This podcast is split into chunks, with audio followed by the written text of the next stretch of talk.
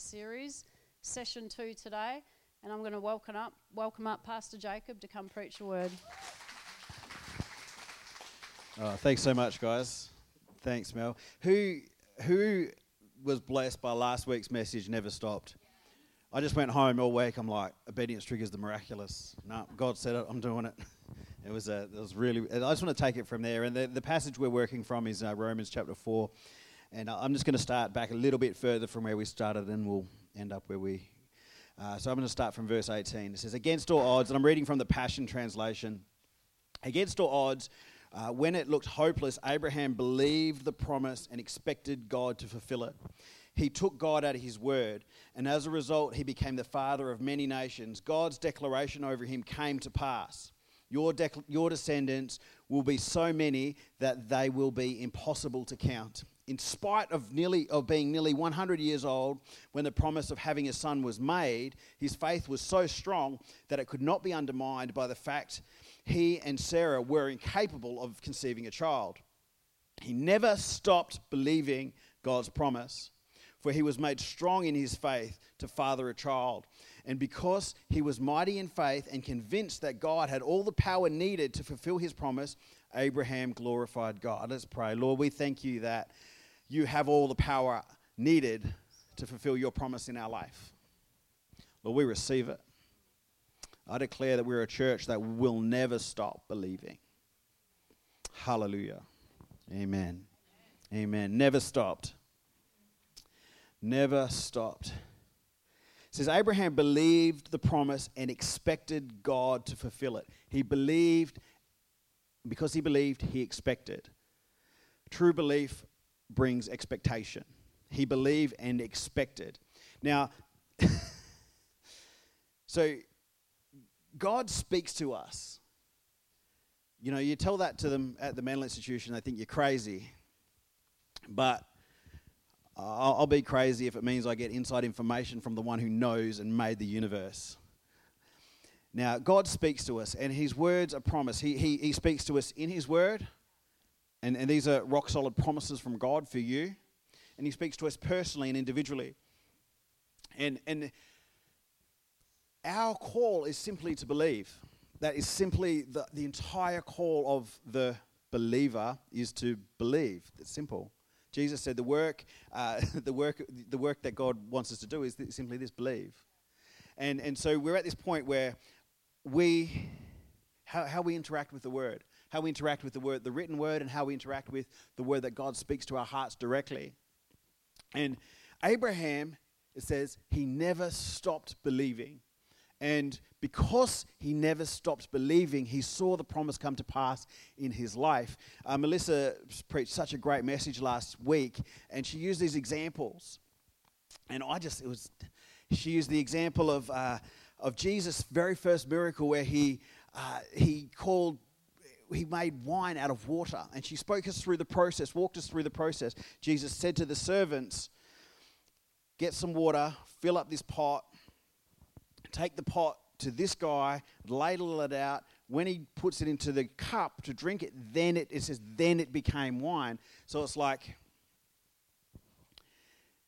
they've done all this stuff, and then the last little bit. And she used the example of this guy Naaman, who's this mighty general, and he had to go and dip in a river. He had leprosy, a contagious skin disease, and he had to go and dip in a river 7 times. And when he came up the 7th time, then he was healed. His skin was like a child's.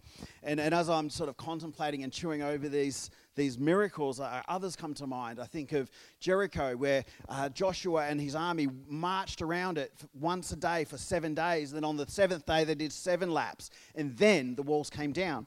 And I just think sometimes God's spoken to you and me, and we might be in the first lap around Jericho.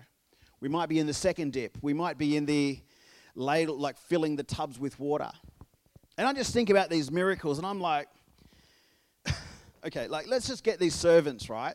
Jesus was no one when he spoke to them. He wasn't this great rabbi that had done some pretty cool tricks, some awesome magic tricks like raising people from the dead. Man, if Jesus, after I've seen him make some blind people see, dead people hop up, and they'd say, you go and fill that with water. You bet I will. Like, no wonder the little boy come and bought him a cut lunch and said, oh, Jesus, this is a miracle worker. I'll see what he'll do with my lunch. Like, you get that. But at that point, nothing had happened. And these guys are like carrying this water. First of all, they put it in these big jugs, big tubs, big pots. And then they take it over to the bloke. And then as he goes to drink it, it changes. Like, if I'm them, I'm thinking, this guy's crazy. I'm not doing that. Now, I'm crazy for listening to the guy. It was water when I put it in. I can clearly see it's water now. And, oh, my goodness, what a miracle. Who this guy is. It's amazing. Like, okay, so if you've got it like this, imagine they're putting the water into the pots. And instead of water, they just see grapes falling out of their thing into the thing. Like, ooh, we've got some progress here. And then as they move it to the next vessel, they can see it started to become grape juice. And then they can see some progression. And then as they start to move it to the guy, they can smell it fermenting. And then, like, man, I've got no problem living like that, you know. Imagine, like, Naaman. His disease, his skin's got this disease all over it, and he gets in the river, dips once, comes up and says, I'm pretty sure I'm a shade lighter. This was sand beige before, and now it's... Mel was giving me a talk about the colours of natural beige. And then he goes under again, and it comes up. This has got a bit smoother. And each day it's just progressing, and then you've got no trouble going 7 times like that. The walls around Jericho, the guys are doing a lap. Imagine just first lap, and then you see a little crack, just crack up the wall. You're like, come on, next day, little the bit fall off. Come on, this is good. Joe, tomorrow, man, we're going to go around this thing. And then day 7 would be no issue. Day 7 would be no problem. And you'd be this miracle walking faith head. Yeah, I serve God and I walk by faith. And yeah, look what we did. But the problem is that none of those miracles went like that. It was 7 days and then. Took the water all the way up to the bloke and then. Dipped 7 times and then. And we get a really good look at this when we look at a particular miracle where this guy, an amazing prophet called Daniel, and I don't know if we spoke about this last week, but he prayed and then nothing happened. And then 21 days later, he gets a visitation from an angel, and he's like, man, you're late. I've been praying for days. And the guy's like, and the angel says to him, he says, hey, the day you prayed, it started, but I got held up. And he talked about this spiritual battle and this heavenly war that took place, but then it got through. 21 days later, it came to pass what he was praying for, particular revelation. So what I'm getting and what I'm hearing, just because we can't see it progressing in the physical, it is progressing in the spiritual. That first lap around Jericho, can I tell you that in the physical, that wall was as solid as ever, but in the spirit, the crack ran up the wall. That first dip in the River Jordan, in the physical, his skin was as scabby and diseased and infectious as ever. But in the spiritual, he went from sand beige to medium. Is that the right way? I don't know which way it goes. He got a little bit smoother, a little bit cleaner. And so we're at this point where we're hearing from God. We read in the Word, it says, start doing this, start living like this. And we're like, well, I'm doing everything it says, everything, but I'm not seeing an outcome.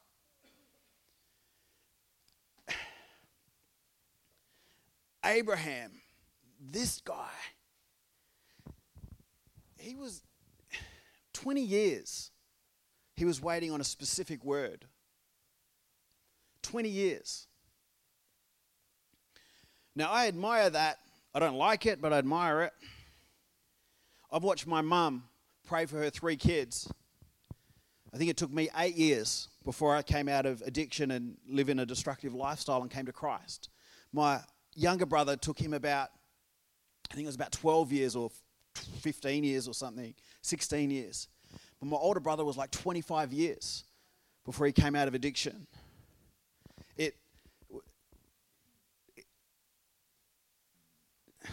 But can I tell you, every single prayer, crack ran up the wall, bit fell down, skin got cleaner. In the natural, it looked worse. In the natural, things got worse. Now, we went to last year. I'm going to say it was last year because it feels that long ago. We went on a family trip and we went to Coober Pedy. Who's been to Coober Pedy? Is there a more Australian word than Coober Pedy? I can tell you there is not a more Australian place than Coober Pedy. Coober Pedy, for those that don't know, is a opal mining town in the middle of nowhere. And this is, people say the middle of nowhere. After you go to Coober Pedy, you realise the term is thrown around too loosely. This is the middle of nowhere. Anyway, so you go to this place and there are just these piles of rocks. But half of these piles of rocks are houses. Inside, they've dug in houses and there's swimming pools underground and there's shops and there's beautiful churches and there's all amazing stuff. And we were privileged enough to be shown around a private mine, which is crazy, and I'm not sure how safe that is, but it was good.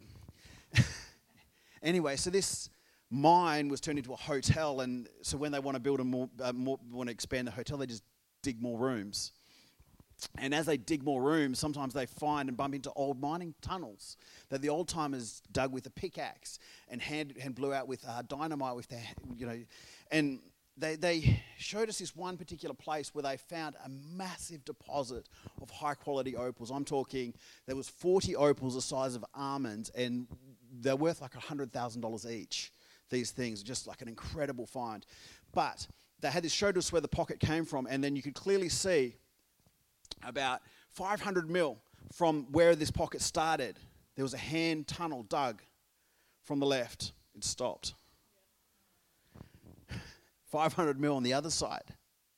Another hand tunnel dug just by hand, man.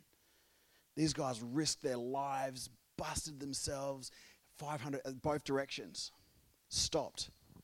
Both of them short of the find of a lifetime. They could have taken, they would have taken that, packed up their gear and gone and been good for the rest of their lives. But they stopped and they missed out on their miracle. Now, I need to tell you, I need to ask you really, I can tell you what I think. If you were them and you knew half a meter that way after digging 30 metres, 50 metres, however far they tunnelled, half a metre further, you can retire. Would they have dug half a metre further? What about the other bloke coming the other way? Half a metre, leave Coober Pedy, go somewhere where there's water, plants, anything except for dirt, rock, forever. Set up your family. 500 mil, this far. Would he have kept going? Don't know about you, I would have kept going. Because he stopped, because they stopped. I'm being very, sexist by saying, assuming it was a guy. They stopped, both directions, they stopped. And it says here that Abraham believed the promise and expected God to fulfill it. Jump down to verse 20.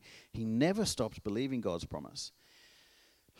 So it's like, imagine you're these guys, but you know the pocket's there because somebody who sees it all told you, hey, there's this pocket right here. Just dig that way. And that's you and me. That's Naaman with his dipping. That's Joshua and his guys marching around. Someone told them something, and they had to see it to the very end to get the outcome. It says here that Abraham believed and expected. So we need to be people who, we read this book, and just because it's not working, this faith nonsense, I've been saying by his wounds I've been healed for this many years, and I've still got creaky this, or my mum's still like that, or I've been claiming that as for me and my house, we will serve the Lord, yet my brother's still... This book says that if I give 10% of my hard-earned money, that God will open the floodgates of heaven and provide for my needs. Well, I've been doing that for 3 whole weeks, and God owes me. I want that back.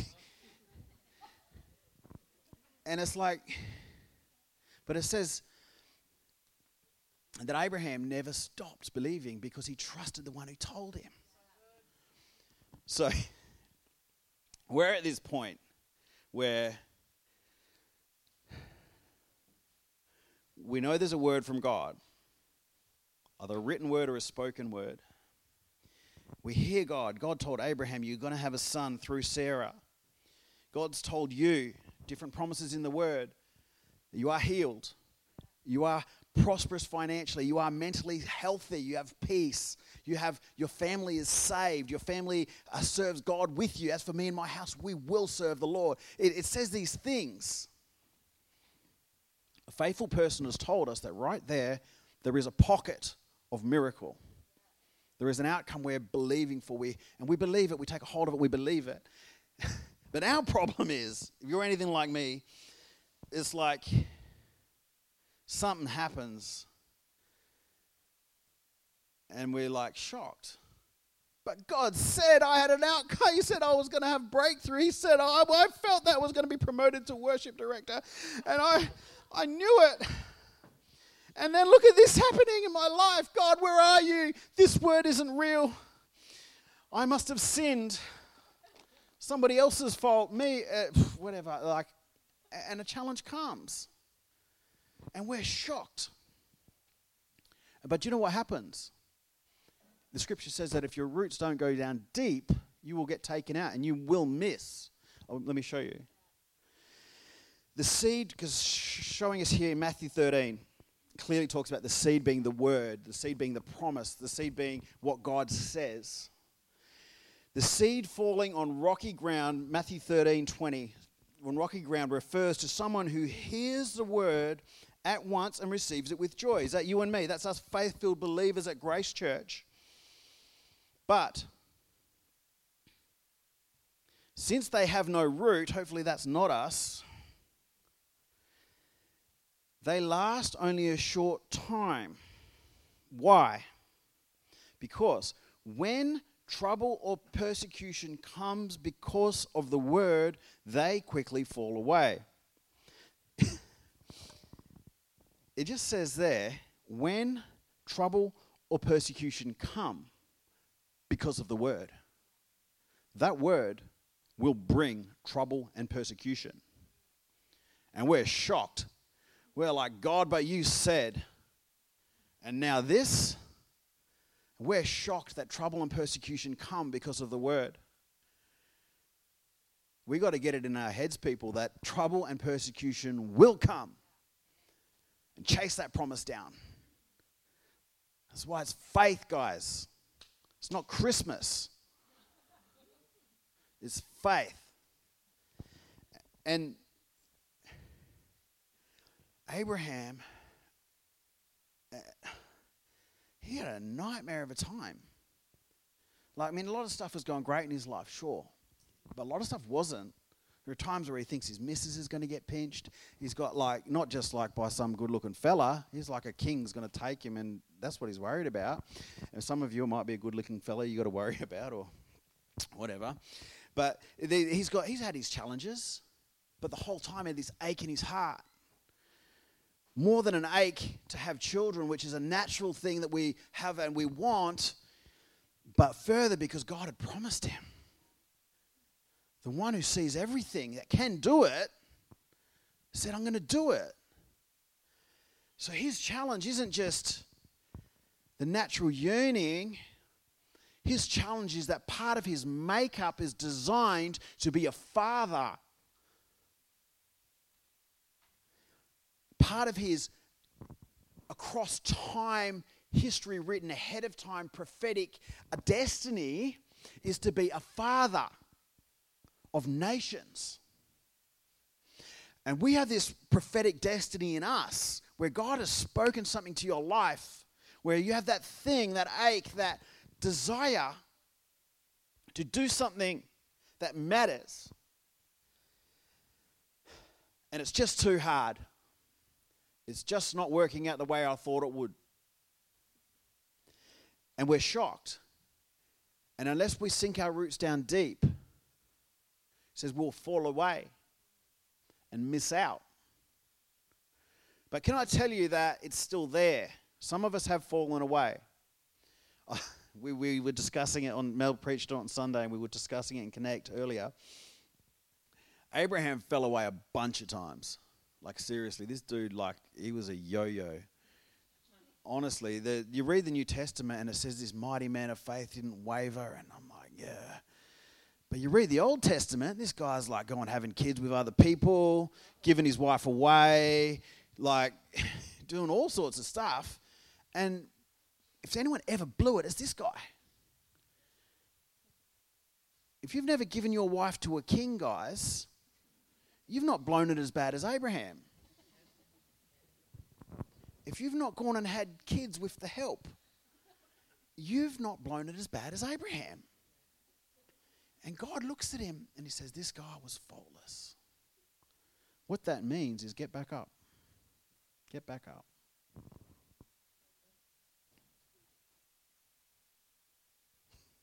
You can't go too far. You cannot go too far for God.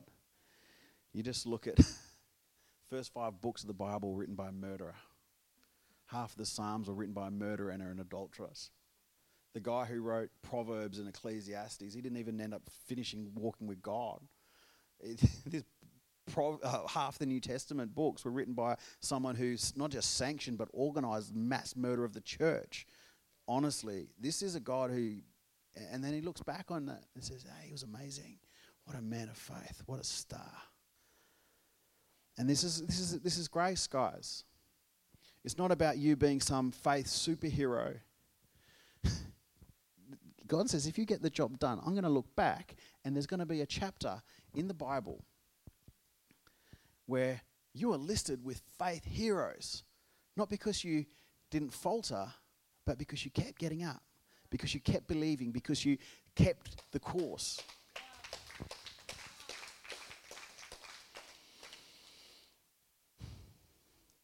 Matthew chapter, just on that, on us being surprised, Jesus he warned us, listen to this, John chapter 16:33. I have told you these things so that you may have peace in this world. You may have peace. In this world you will have trouble. You will have trouble. Guys, not an easy ride. Not an easy ride. It's going to be a fun ride. It's worth it. Not easy. And Jesus said, just so you guys keep your peace, you got to know that hard times are going to come. But take heart. I've overcome the world. He's like, guys, I love football. Not at the moment. Football sucks at the moment. But normally I love football. Your team goes out, wins by 14 goals zip. What a boring game of football. That game would suck. What's fun about football is when there's a battle, when the bodies crunch, when the boys have to take big marks and big tackles and it's close all the way to the end. And the best game ever with the 2018 grand final where the Eagles were 30 points behind in the first quarter, came back and then just won it in the last. This is brilliant. I couldn't even preach the next day. I had no voice left. What made it so amazing was the comeback. What made it so amazing, so memorable, so enjoyable was the fight. It's part of it. It's all part of it. God said, this is fun. There's a mountain, go climb it. There's a sea, go see how deep you can go, cross it.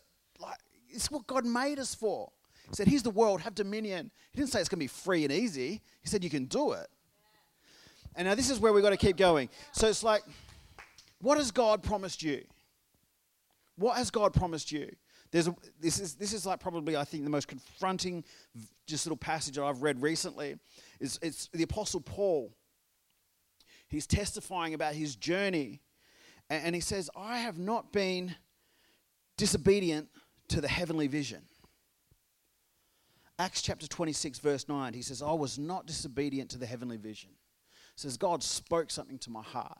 He showed me the future, and I says, I was not disobedient to it.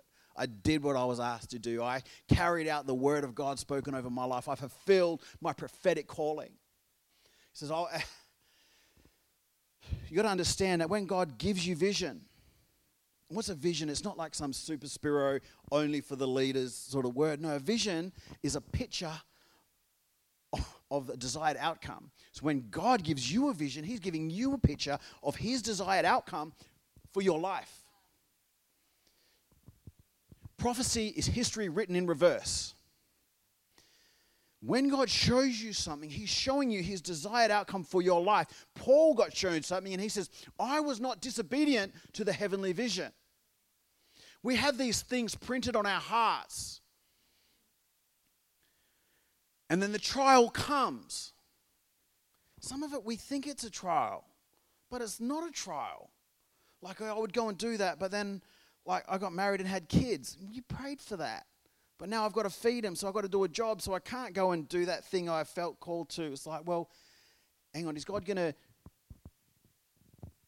bless you with one hand and rob you with the other hand? No. You've got to be like Abraham. Fine, this is where I am. I'm going to do it excellently. This is my season.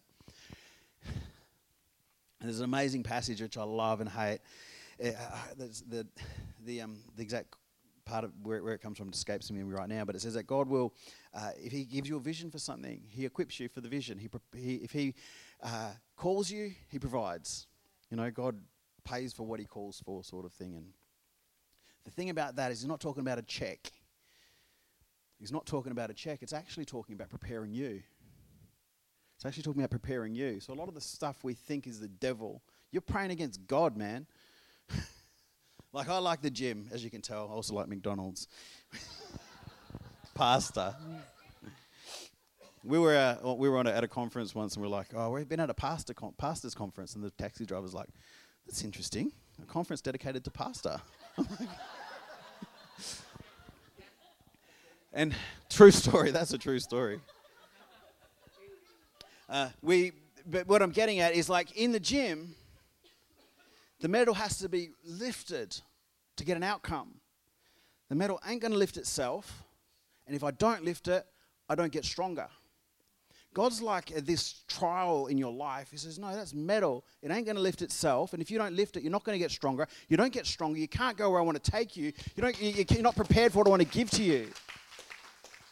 And we're still sitting there trying to pray the metal away. We're trying to pray that situation away, and God's like, I'm not going to shift that. You shift that. I'll be with you. I'll give you grace. This is in Joshua, the book of Joshua. Joshua is this guy. He's preceded Moses, who was this great leader, and he comes in and says he conquered the land. And then when he died, it says that God left a few enemy in the land. This is God. He says, for practice for his kids. He says, because some of the guys haven't experienced warfare, so we need to leave some baddies in there so they can get some practice. True story. This is God. We're trying to pray away stuff that God's saying, I'm not. This is metal I put there for you to lift. Now,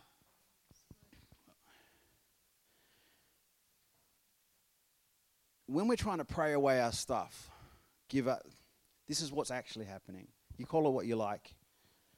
Paul says it was disobedience. He said, I wasn't disobedient. If I hadn't have done it, I would have been disobedient. That's what Paul's saying. Let's call a spade a spade. Matthew chapter 25 and verse 25. Jesus is telling a parable about a man who's given his servants some resources. God's given you and me resources. We call them talents, gifts, abilities. They call them talents, as in a gold. It's actually a quantity of money, a weight of gold, but that's crossed over into our language as talents, as our gifts, our physical, mental, emotional abilities, things that God has given us that no one can take away. We have talents. And it says here that in Mark chapter 25, verse 25, the man who received one bag of gold, is talking about talent. So he gave it 5 to 1, 2 to another, and they all did great. And God said, good on you. Well done, good and faithful servant. And then he promoted them. He said, you've been faithful with another's, then I'll give you your own. So I could just stop right now. I could have just started there and left it. Be faithful with another's, God says, I'll give you your own. But here it's saying here is the man who received one bag of gold came. It's interesting, and I don't have time to go right into it, but the master gave each according to his ability. He gave each an assignment according to his ability. And he decided in his wisdom that this person, his ability was able to do and manage this one talent, this one gift. And the man who received one bag of gold came. Master, he said, I knew you are a hard man, harvesting where you have not sown and gathering where you have not scattered seed. So I was afraid. And I went out and hid your gold in the ground. Brings it back to him. It's not less, it's the same. Perfect condition, never used, one owner.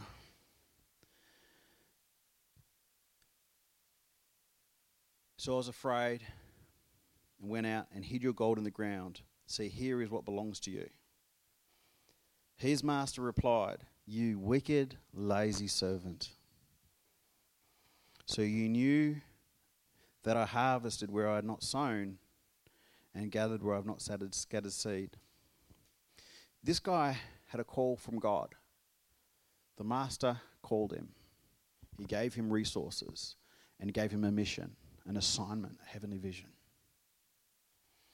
The guy wouldn't step up to the plate. Came back and was like, hey, I didn't go backwards.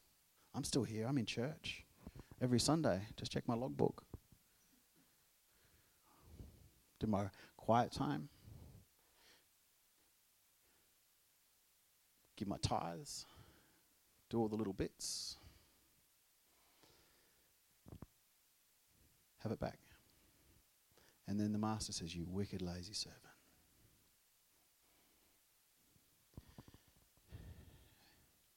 But he was scared. How's that wicked and lazy? That is so counter to our culture. That's the ultimate cop-out. I'm afraid. Or diddums. I'm offended. Oh, well, don't do that then. Don't say that then. It's your fault because you're big and nasty. I have excuses for not getting my outcome. Wicked, lazy servant. The master's saying, I expect you to kick some teeth in every now and again. Get over it. He says, on the other side of that breakthrough is a miracle. On the other side of that, you can push through that fear. There's stuff you would not believe. If you can push through that doubt, that fear, that. But what it comes back to is he was afraid. 1 John says this, there is no fear in love, but perfect love drives out fear because fear has to do with punishment. The one who fears is not made perfect in love. So we've got this guy who wouldn't obey because he was afraid. He was afraid because he was afraid the father, the master, was going to punish him for not getting the outcome he was hoping for.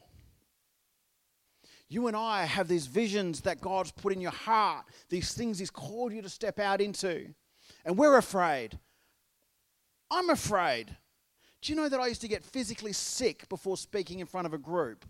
Physically sick. And I just kept doing it. I'm like, I'm not just like this little fear monster in me. I'm like, stuff you, you're not winning. I remember sitting on the back when I very first came back into church, Teen Challenge, the little chapel down there in Esperance. Sitting there like this. First I was just dead-eyeing the people at the worship team because I was all hanging out and sick and that. And I'm like, you're so loud, I got a monster headache. And then... But then, like, Jesus touched my heart so much that I moved forward a row. Come on. And then little toe movement happened. and then like a bit of a wiggle, then like maybe a bit of a leg tap, and then this is where it gets scary. The hand starts to turn a little bit. No, they're all looking. They're all looking at you. They're all going to think stuff.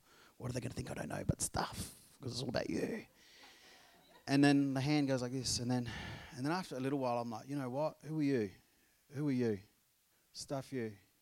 Fortunately, like I got myself in a lot of trouble with that attitude, but most of the stuff that is bad in our life is actually a gift from God, just misdirected.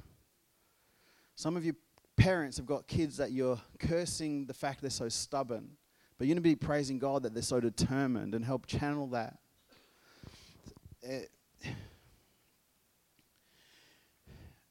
But it couldn't come under it, and at some point it had to be like, no, hands up. God, I don't care what anyone thinks. I don't care what the outcome is. I'm putting you before anybody else. And I threw it off. And I'm not saying I'm some big great person because I put my hands in the air in church where they're all Christians that also all had their hands in the air. But what I'm getting at is there's something inside us that fights at every single step of the way. Something inside us that won't just lay down. And we have to physically take action. We have to make a faith choice. We have to make a faith decision backed by a faith action to be obedient to the heavenly vision. Ephesians chapter 3 and verse 20, and I know I always say that this is my favorite passage in the Bible, but Ephesians chapter 3 verse 20 actually is my favorite passage in the Bible. And I'm reading from the Passion. And it says, "Never doubt God's mighty power to work in you to accomplish all this. He will achieve infinitely more than your greatest request, your most unbelievable dream, and exceed your wildest imagination. He will outdo them all. For his miraculous power constantly energizes you. Never doubt. Never stop believing and expecting. Never stop. Never stop. Because God's power to work in you and accomplish all of this, he will achieve infinitely more than your greatest request." What is a request to God? That's a prayer. Your most unbelievable dream, and exceed your wildest imagination. Some of you guys, when you close your eyes, you see an orphanage. You see it. And then you've got your list of reasons why you can't help it. Some of them it's the poor, but then you've got your list. Some of you it's study. Some of you it's a microphone. Some of you it's, I'll put Mel on the spot here, but Melissa used to quit courses because there was a public speaking part involved. She tells a story where there was a role play of three people. That's her, one other person, and one other person. She bawled her eyes out and cried because she had to speak in front of two people. When you'd have to go through the thing saying your name, she would leave so she didn't have to say your name. When she moved into an office job and the phone would ring, she wouldn't answer it because she was scared to answer the phone. You think she gets up here and that came easy? That she leads our church and that came easy? That she fought for that tooth and nail?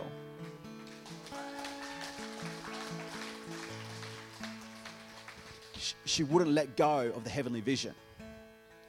Basically what I'm saying is your excuse isn't good enough. Paul calls it disobedience. Jesus calls it wicked and lazy.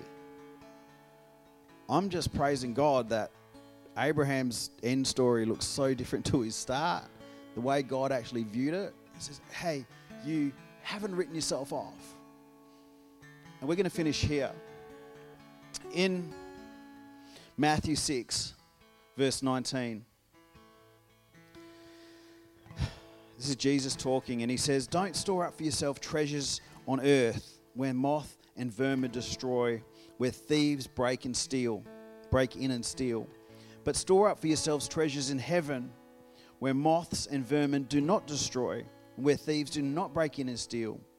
For where your treasure is, there your heart will be also. But what he's saying, he says, the stuff that you've got in heaven is not going anywhere. It's not decaying because of your disobedience. It's not decaying because you've wasted the last 20 years dragging your feet. It's not decaying because you've been running the other way. It's there. It can't rust. It's there. The treasure that God had, the vision, the stuff that God has got for you is not going anywhere. It's like this. Isaiah 55 says this, verse 10, as the rain and the snow come down from heaven and do not return to it without watering the earth and making it bud and flourish, so it yields seed for the sower and bread for the eater, so is my word that goes out from my mouth. It will not return to me empty, but it will accomplish that which I desire and achieve the purpose for which I sent it. There's a word spoken over your life, a prophetic word spoken over your life, and I tell you it stands. I tell you it stands. I don't care if it's taken 20 years, it stands. I don't care if it's taken 25 years, 50 years, it stands. It says, God says, I will not bring it back until it's done what it was sent out for. Our job, guys, our choice is, are we going to take part in it? Because I'll tell you the most frightening passage in the whole Bible for me. I was talking about Abraham, this amazing man of faith. He wasn't the first one called. His dad was. His dad was called. And then it says he settled there. He didn't go the whole way. And then God said to his son, now it's your turn. He missed out. Time got the better of him. He ran out of time. Not ran out of grace, ran out of time. It says he settled in Haran. That can't be you and me, church. It can't be. We've got to be like Abraham, who never stopped believing. We can never stop. What did it say? Believe the promise and expect God to fulfill it. Let me pray. Lord, I call this church a believing church. I call this church an expectant church. I call this church a faithful church. Men and women who step up. Men and women who are not disobedient to the heavenly vision that you've given us. Lord, we repent for where we've dragged our feet, Lord. We repent for where we've headed in the wrong direction. Maybe like Jonah, some of us have been called to Nineveh and we run to Joppa. We go as far away from where you've called us as possible. But Lord, we come back. We know your word stands. We know it hasn't left. It hasn't gone anywhere. While there's breath in our body, there's an anointing on us to fulfill it, Lord God. God, we're so scared in so many areas, Lord. We're so afraid of failure. We're so afraid of the disappointment. We're so afraid of so much of the outcomes that could possibly happen, God. We need your grace, but I thank you it's there. And we receive the grace that is available to us, because with every command comes the grace to fulfill the command. We receive it, Lord. I call this church an overcoming church. I call this church some wall breakers. I call this church people who will deliver new wine. I call this church people who will see the sick healed. Call this church people who will bring new life. In Jesus' mighty name. Amen. Amen. Just while we're in this attitude of prayer, guys, I just want to if you've never made Jesus the Lord of your life, this is your chance. No excuses. Enough of excuses. We've all made enough excuses in our lifetime, the last several lifetimes. This is the worst thing you could make an excuse for. If I hadn't given my life to Jesus, I would do it right now. Including you guys online, I just want to give anyone here who's not done that the opportunity. So just with every head bowed and every eye closed, if that's you, I just invite you to just put your hand in the air. And I don't care if you're in your lounge rooms. I want you to do it just as an act of faith. God's going to do a miracle in hearts right now. Church, pray after me. And if you're praying this for the first time, I just implore you to mean it with all of your heart. Repeat after me, guys. Dear God, I choose to follow you. I will not be afraid when the journey gets hard, because I know that you are with me. I make the decision today to follow you all the days of my life. Forgive me for where I've lived life my own way. Wash me clean. Today, I choose to start a new life with you.